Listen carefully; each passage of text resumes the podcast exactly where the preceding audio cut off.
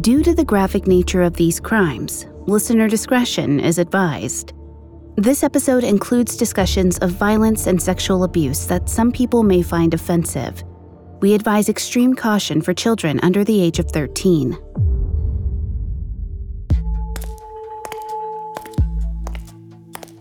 Cecilia Pierce walks slowly through the Winnacunnet High School Media Center. She'd worked there as an intern for months, but this time she felt completely out of place. Nothing seemed real, thanks to the hard metal box strapped to her side and the thin wire snaking around her torso. She repeated the detective's instructions over and over in her head. When she arrived at Pam Smart's office, she took a deep breath and steadied her hands before knocking on the door. As she entered, Pam stood up and moved in for a hug. Cecilia felt herself start sweating and froze in place like a cornered animal. She was sure the older woman would feel the wire under her clothes. She awkwardly turned to the side to hide it. Miraculously, Pam didn't seem to notice anything amiss and went back to her desk, motioning for Cecilia to have a seat too. Before she could lose her nerve, Cecilia started laying her trap, just like the police had coached her. She could feel Pam trying to get in her head as they spoke, saying she was sorry Cecilia got dragged into something so tragic. But Cecilia pushed back. She was the only one who could do this. People were counting on her Billy, Pete, JR, and the police. All she had to do was get Pam Smart to slip up. She needed a confession.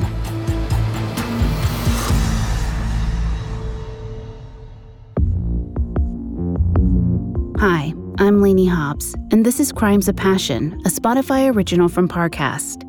In the legal definition, a crime of passion is a violent crime that occurs in the throes of extreme emotion, leaving no time to reflect on the consequences. But in this show, we explore how passionate relationships sometimes lead us to criminal activity. How does a husband and wife become killer and victim, or killer and co conspirator?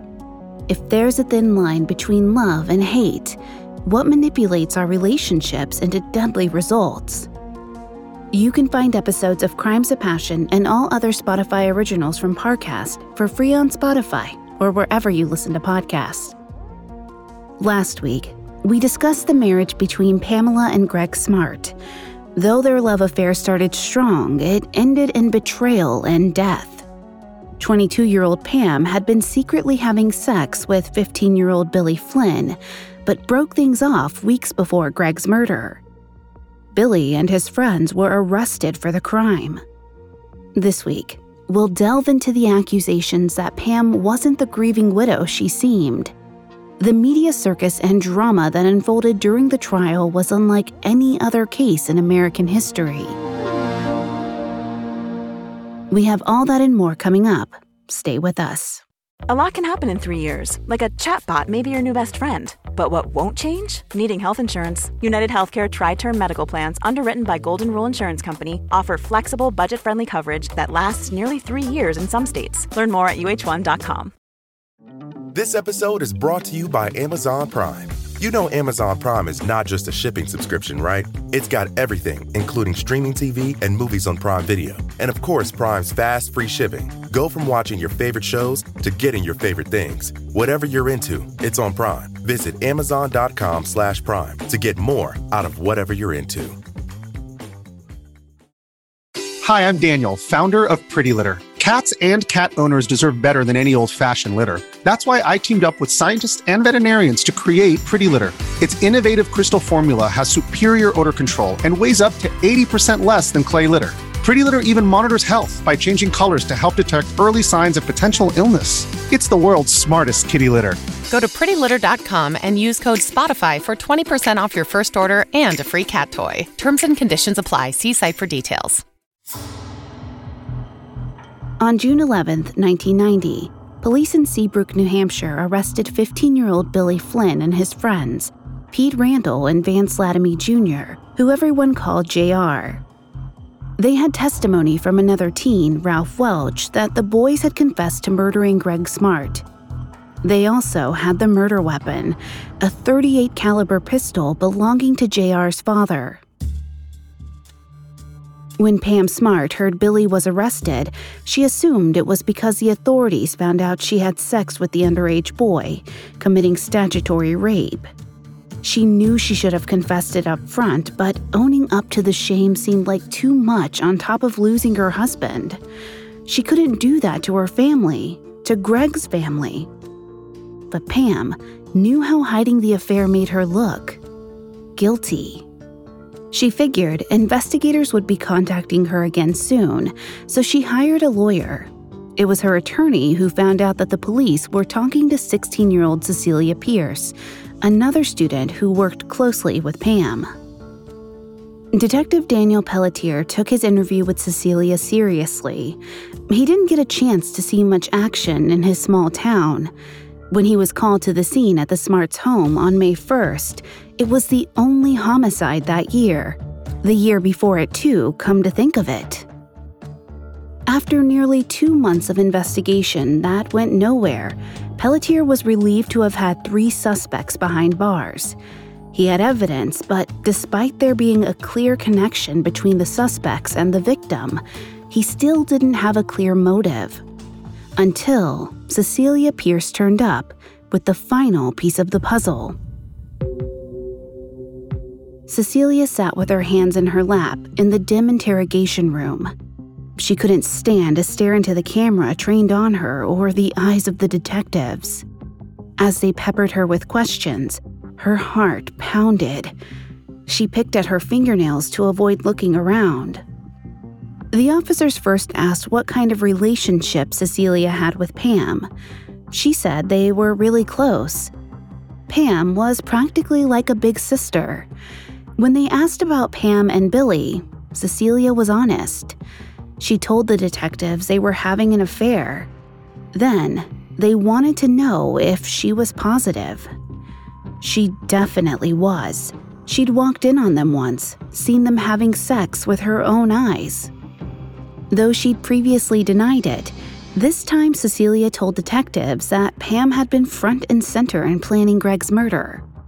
Though Billy and the other boys still refused to talk, Cecilia Pierce's testimony gave investigators everything they needed to arrest Pam. When the interview was over, Detective Pelletier processed the new revelations. Both Cecilia and Ralph Welch could have been lying in a misguided attempt to help their friends. Usually, no one cared at all about what Cecilia had to say. She seemed to enjoy having the police listen to her. But the more the detective thought about it, the clearer it became. Pam had lied to him on two counts that he knew of. She seemed far too eager to speak to the press. He couldn't remember if he'd ever seen her cry. The pieces were falling into place, and it looked like Pam Smart used teenagers to murder her husband. Pelletier started to see the light at the end of the tunnel, but he didn't just want to arrest Pam. A detective's job was to gather enough evidence to get a conviction in court. Desperate to build a stronger case, he asked Cecilia if she would be willing to help them out some more. Since the two of them were so close, Cecilia might have been able to convince Pam to confess. They needed her to get it on tape. Cecilia agreed. At first, law enforcement tried the less risky option, recording a phone call. In Detective Pelletier's experience, you could never be sure what a suspect might do if they discovered they were being recorded. Since Cecilia was just 16, he didn't want to put her in unnecessary danger. The conversation, however, didn't prove fruitful. Pam sounded paranoid and dodged all of Cecilia's questions. The next step was to try to get Pam to talk in person. On July 12, 1990, police sent Cecilia to Pam's office wearing a wire. She had been thoroughly coached on how to approach Pam and get her to reveal what the police needed. Unfortunately, the technology at their disposal was not state of the art. The equipment that was supposed to allow police to listen in on the conversation live failed. They had to wait until Cecilia returned with the recording, which turned out to be pretty poor quality. Though it was hard to hear much on the tape, Detective Pelletier caught something that made it all worth it. At one point during the talk, Pam seemed to encourage Cecilia to lie to the police. She informed Cecilia that if she told the truth, she would, quote, send Bill, Pete, JR, and me in the slammer for the rest of our entire life. Although a pretty vague statement on its own, it was as close to a confession as they were going to get. To Detective Pelletier, it was damning evidence. On August 1st, detectives arrested Pam Smart at Winnacunnet High. We have good news and bad news, Pelletier reportedly told her. The good news is, we solved the murder of your husband. The bad news is, you're under arrest.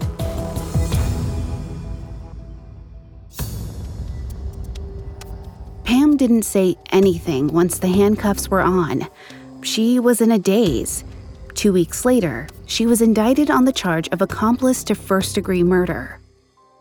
Local media had already been covering the case around the clock, but after Pam was arrested, the story exploded. Bill Spencer, a reporter with the local TV station WMUR, had interviewed Pam several times during the investigation. He became the unofficial point person for national media outlets who wanted details about the case. It was a career making moment for the up and coming journalist. Spencer created the lens through which the world saw the story. Before I continue, please note I am not a licensed psychologist or psychiatrist, but I have done a lot of research for the show. According to the American Psychological Association, people tend to look for information that supports rather than refutes their preconceptions. Known as confirmation bias, this inclination often causes people to misinterpret evidence to confirm their existing beliefs. It's a very human tendency, and one that investigative journalists need to be wary of as they report their findings. Spencer had previously found Pam's actions suspicious, and it's possible he let this assumption color the facts as he came across them.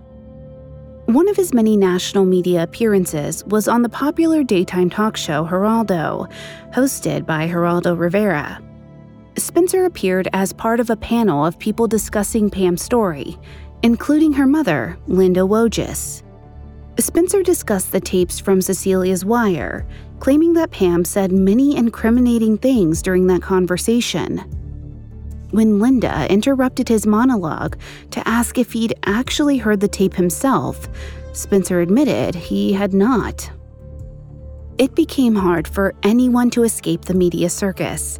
Even reporters without preconceptions would have found it hard to distance themselves from the hype. The story had all the elements that made a news item compelling sex, rock and roll, and murder. A young, pretty teacher had seduced and manipulated a student to commit murder for her. It sounded like something out of a soap opera. Though she was meant to serve in a mentorship role at the high school, to characterize Pam as a teacher was misleading. But that kind of nuance didn't fit into sound bites. Besides, it was too good to pass up the fact that her favorite band, Van Halen, had a hit song literally called Hot for Teacher. The entire time the case against Pam was being built by police and the media, Billy and the boys languished back in the local prison. Billy knew they were in serious trouble.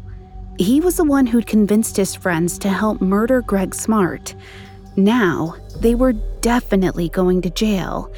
It was just a matter of how long. Because they were minors, Billy hoped they'd only spend a few years in juvenile hall.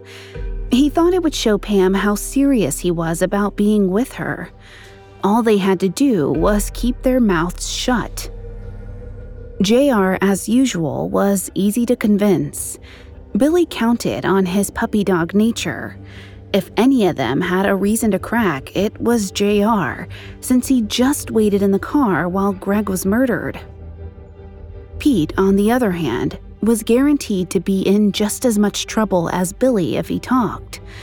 The threat of mutually assured destruction held them all together.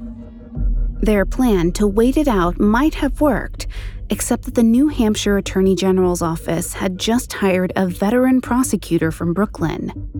He wasn't perturbed by the media coverage. He'd interacted with the press plenty in New York. He also wasn't afraid to get tough with the suspects. Since the crime they were charged with was so serious, he thought he could convince the court to try them as adults.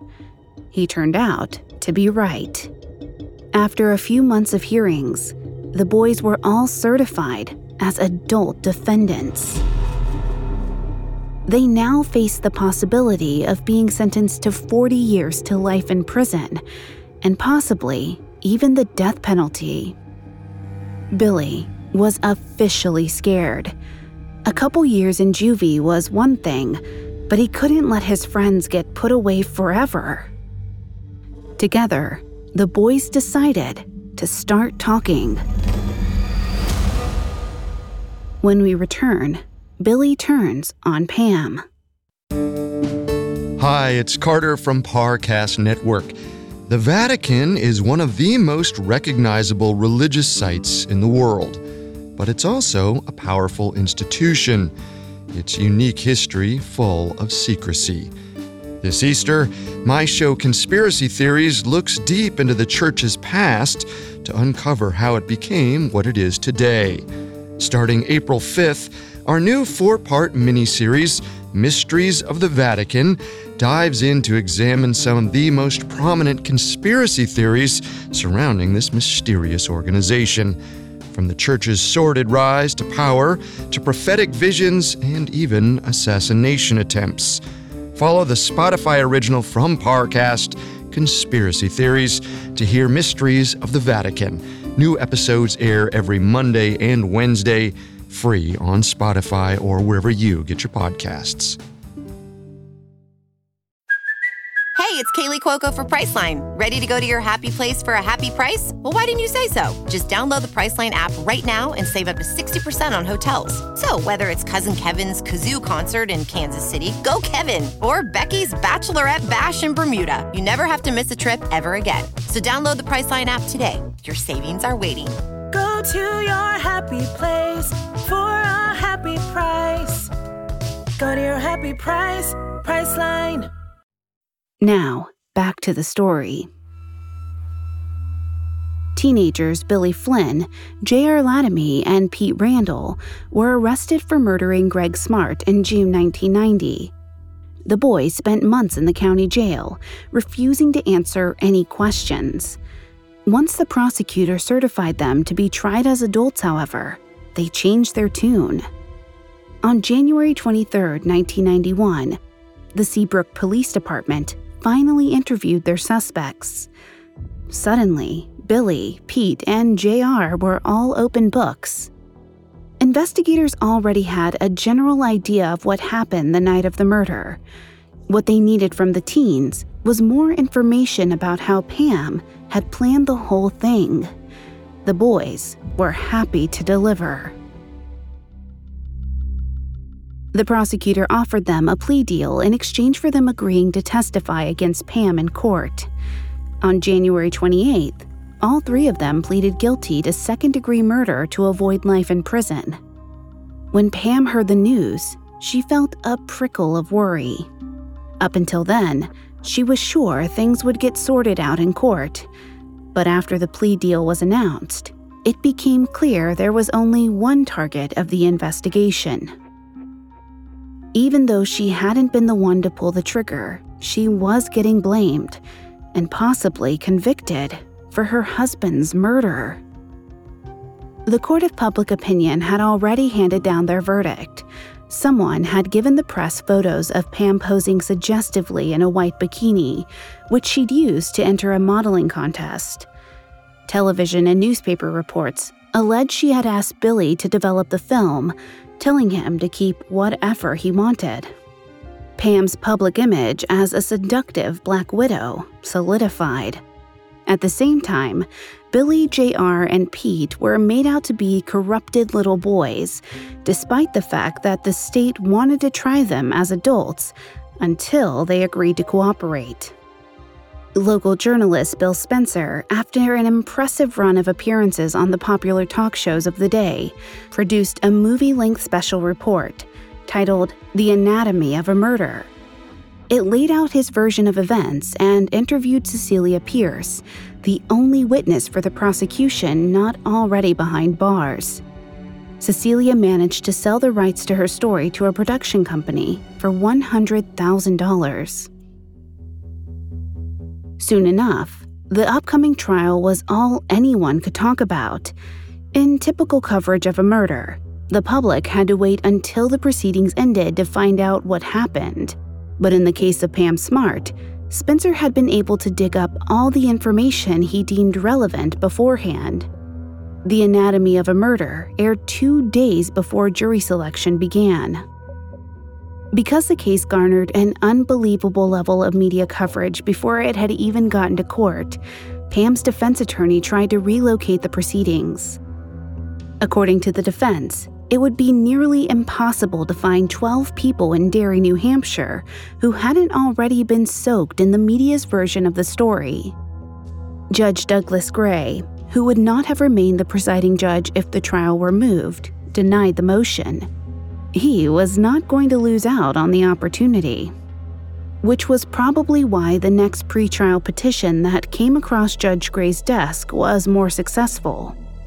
WMUR, Bill Spencer station, wanted permission to broadcast the whole thing live, which had never been done in American history. Judge Gray granted the request. The stage was set for an unprecedented event.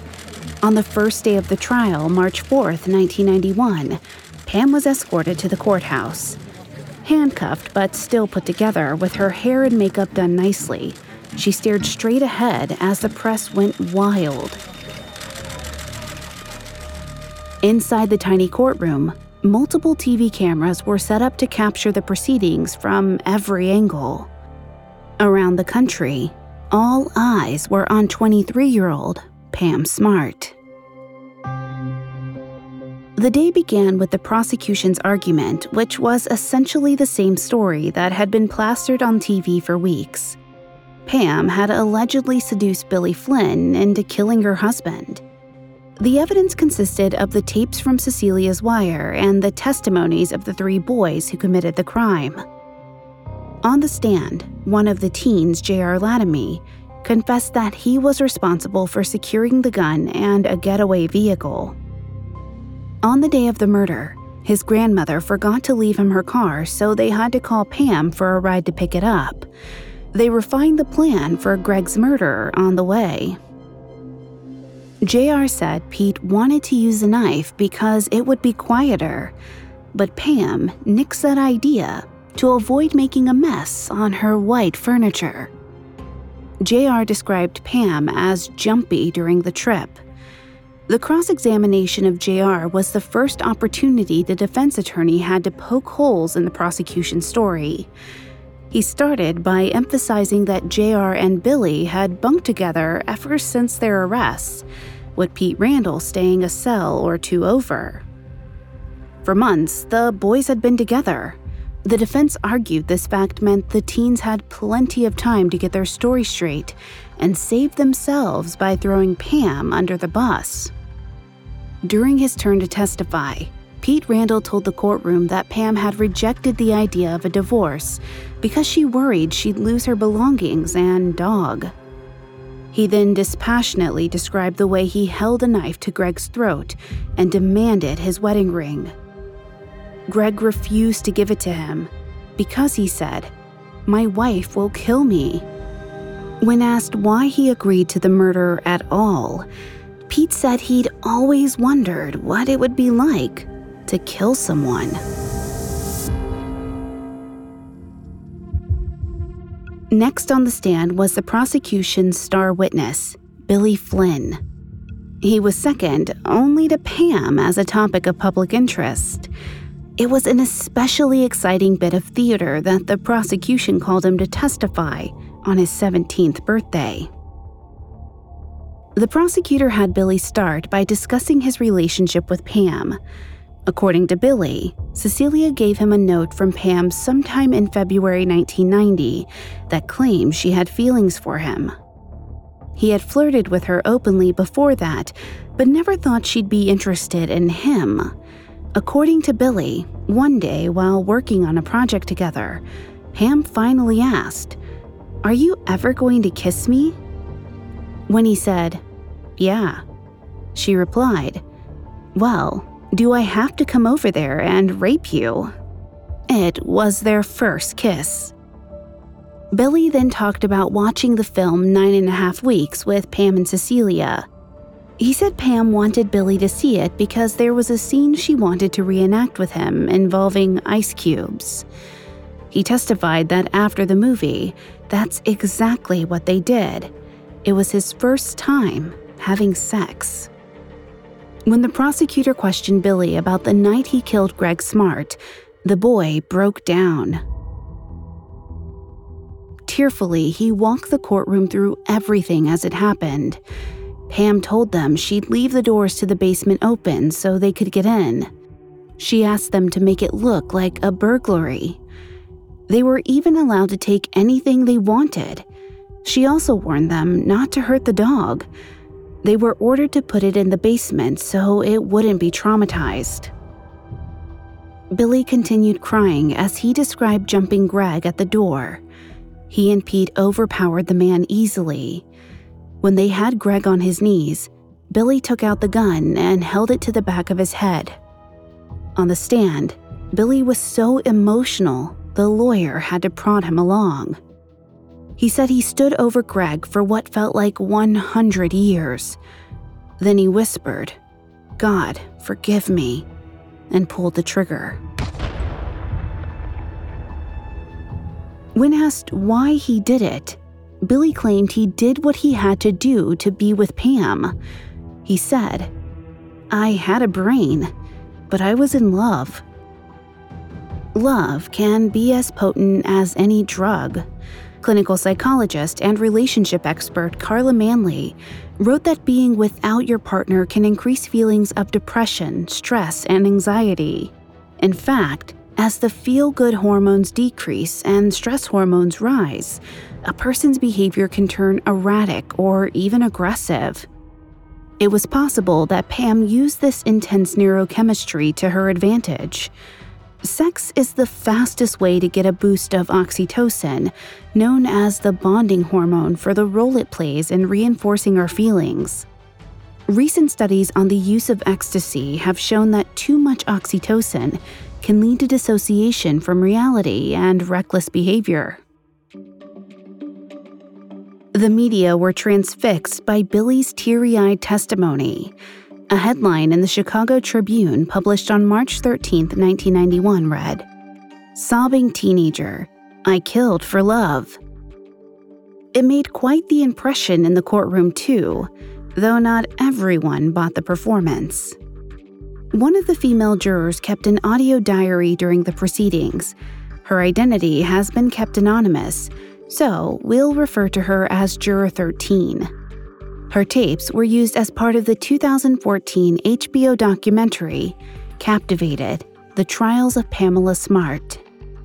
On the day Billy testified, Juror 13 said she wasn't moved by his tears she felt the teens were scapegoating Pam to get out of spending life in prison.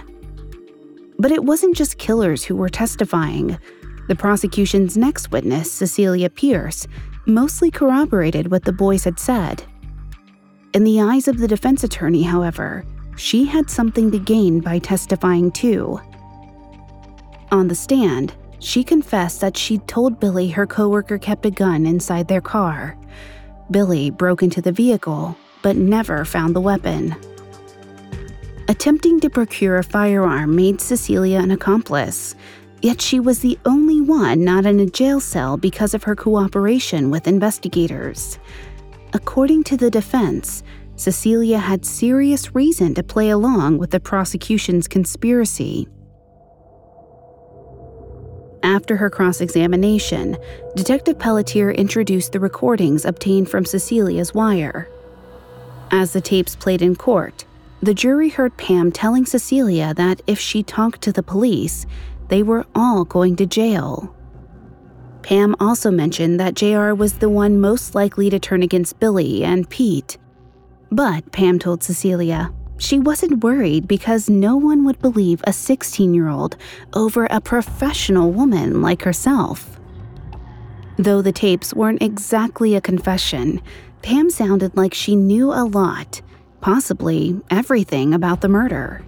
It was the one piece of evidence that wasn't hearsay, just Pam's own words. With that, the prosecution rested their case. The defense clearly had an uphill battle ahead of them. Pam's character was tarnished by the fact that she had committed statutory rape. Being guilty of one crime made it easier for the public and, more importantly, the jury to believe she also planned the murder. Pam prepared to take the stand and tell her side of the story. When we return, Pam speaks. This episode is brought to you by Etsy. Sound the gifting panic alarm. You need to get an amazing gift. Wait, no, the perfect gift.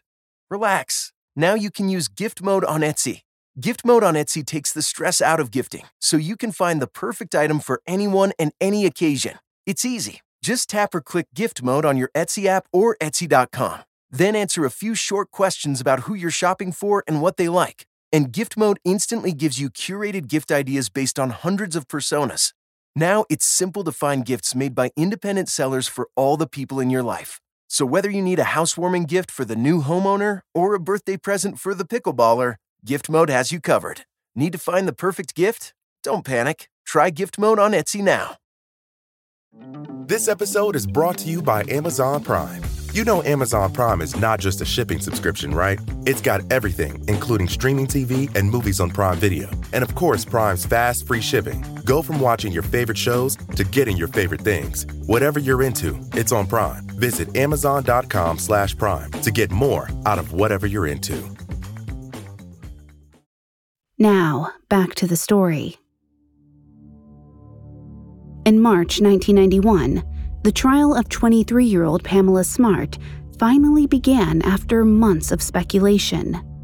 The details of the case were like catnip for the media. Once the prosecution presented their arguments, the picture only got worse for Pam.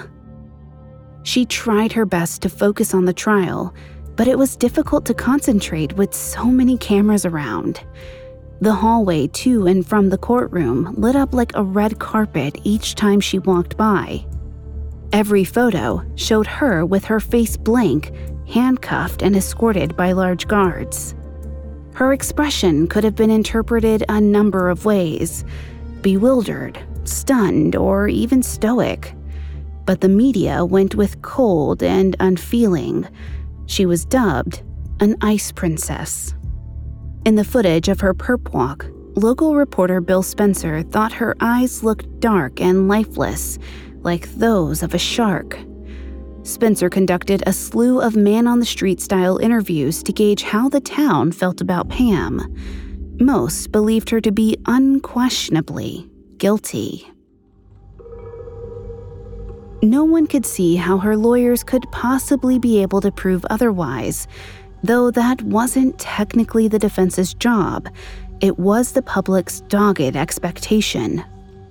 In an attempt to rehabilitate Pam's character, the defense called her best friend, Sonia Fortin, to the stand. Sonia's stories about Pam flew in the face of the impression the media portrayed. Pam wasn't an ice princess. According to Sonia, she loved Gregg more than anything.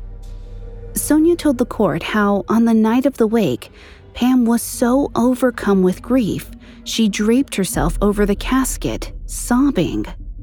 She also claimed that in the days and weeks following the murder, Pam struggled with intense emotions, not always thinking clearly or acting rationally.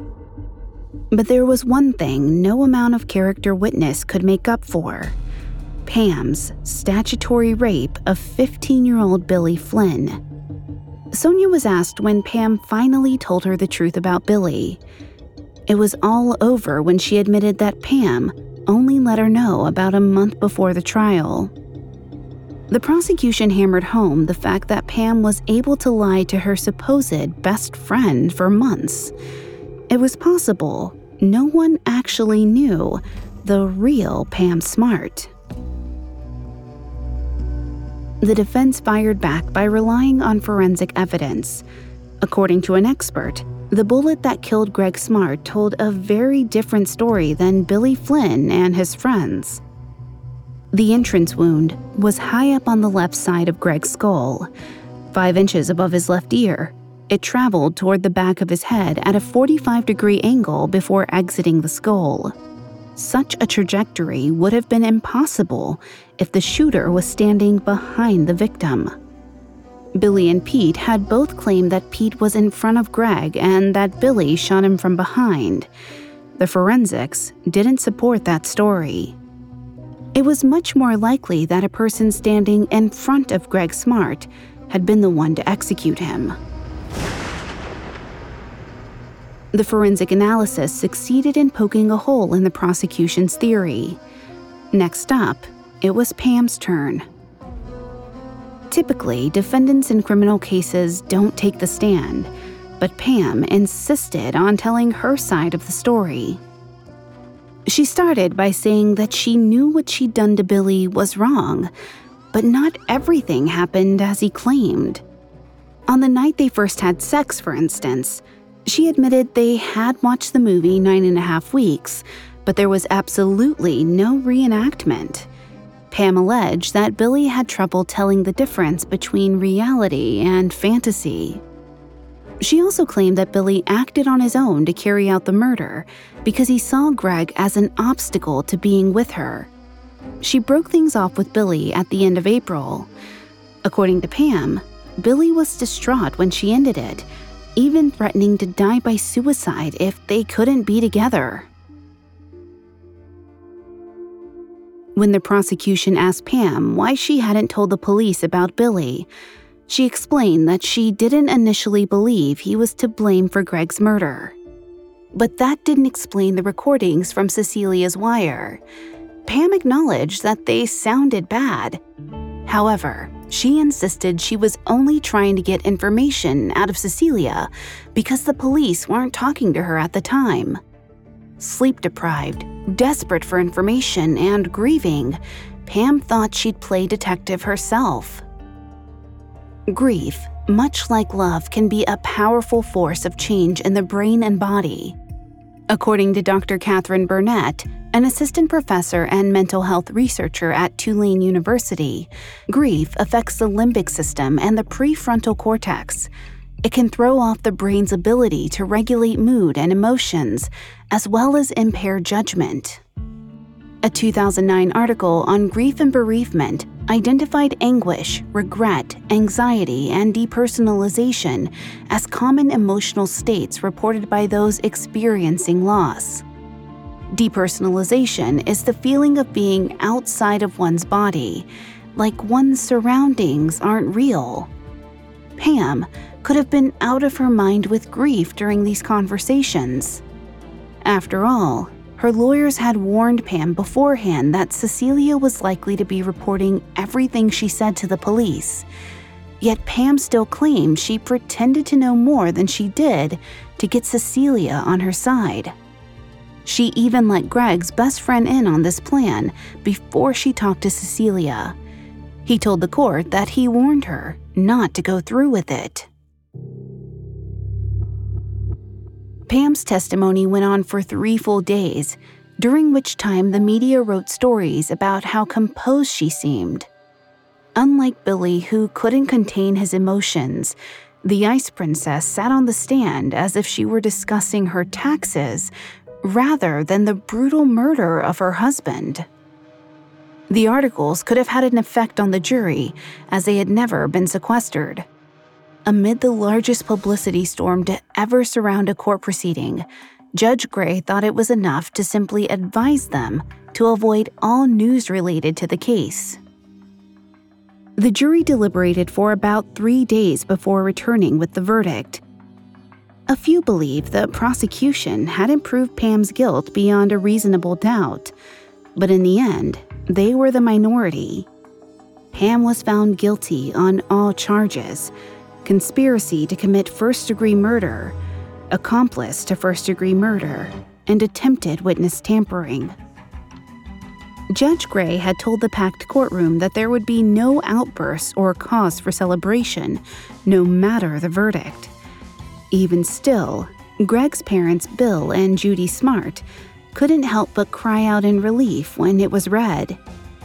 For her part, Pam stood still as ever. This time, shocked was the only way to describe her demeanor. Her life as she knew it was shattered.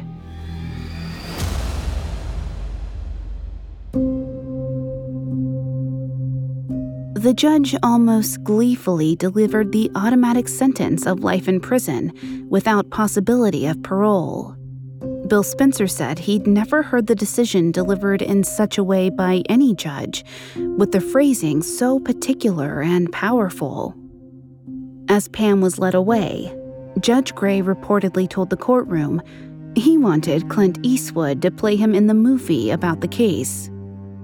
Even some of the jurors were shocked by the severity of the sentence.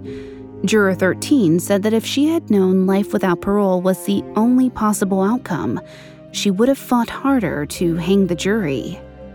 Outside the courthouse, journalists asked Pam's aunt if she believed it had been a fair trial. The woman shook her head sadly and said, The media didn't even seem to care to believe she might be innocent.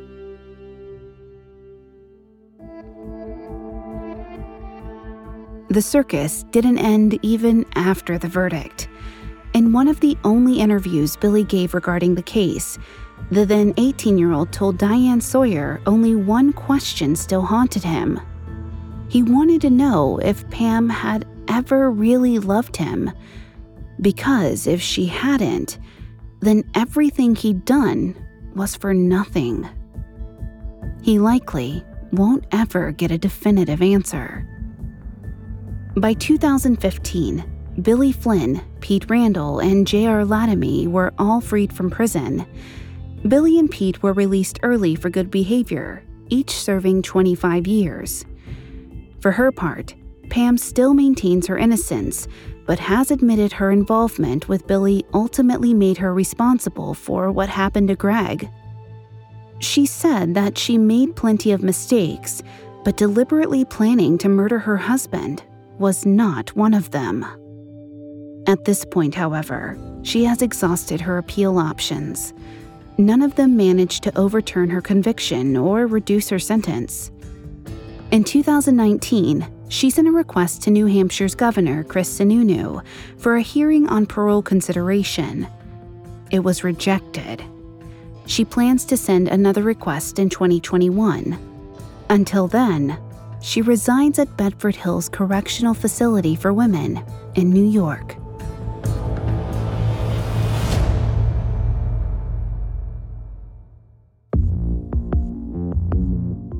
Thanks again for tuning into Crimes of Passion. We will be back Wednesday with another episode. You can find more episodes of Crimes of Passion, as well as all of Parcast's other podcasts, on Spotify or your favorite podcast directory.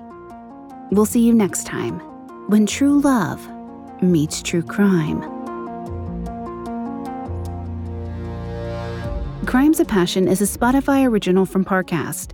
It is executive produced by Max Cutler, sound designed by Trent Williamson, with production assistance by Ron Shapiro, Carly Madden, and Joshua Kern. This episode of Crimes of Passion was written by Megan Hannum, with writing assistance by Terrell Wells fact checking by Haley Milligan, and research by Mickey Taylor and Chelsea Wood. I'm Lainey Hobbs.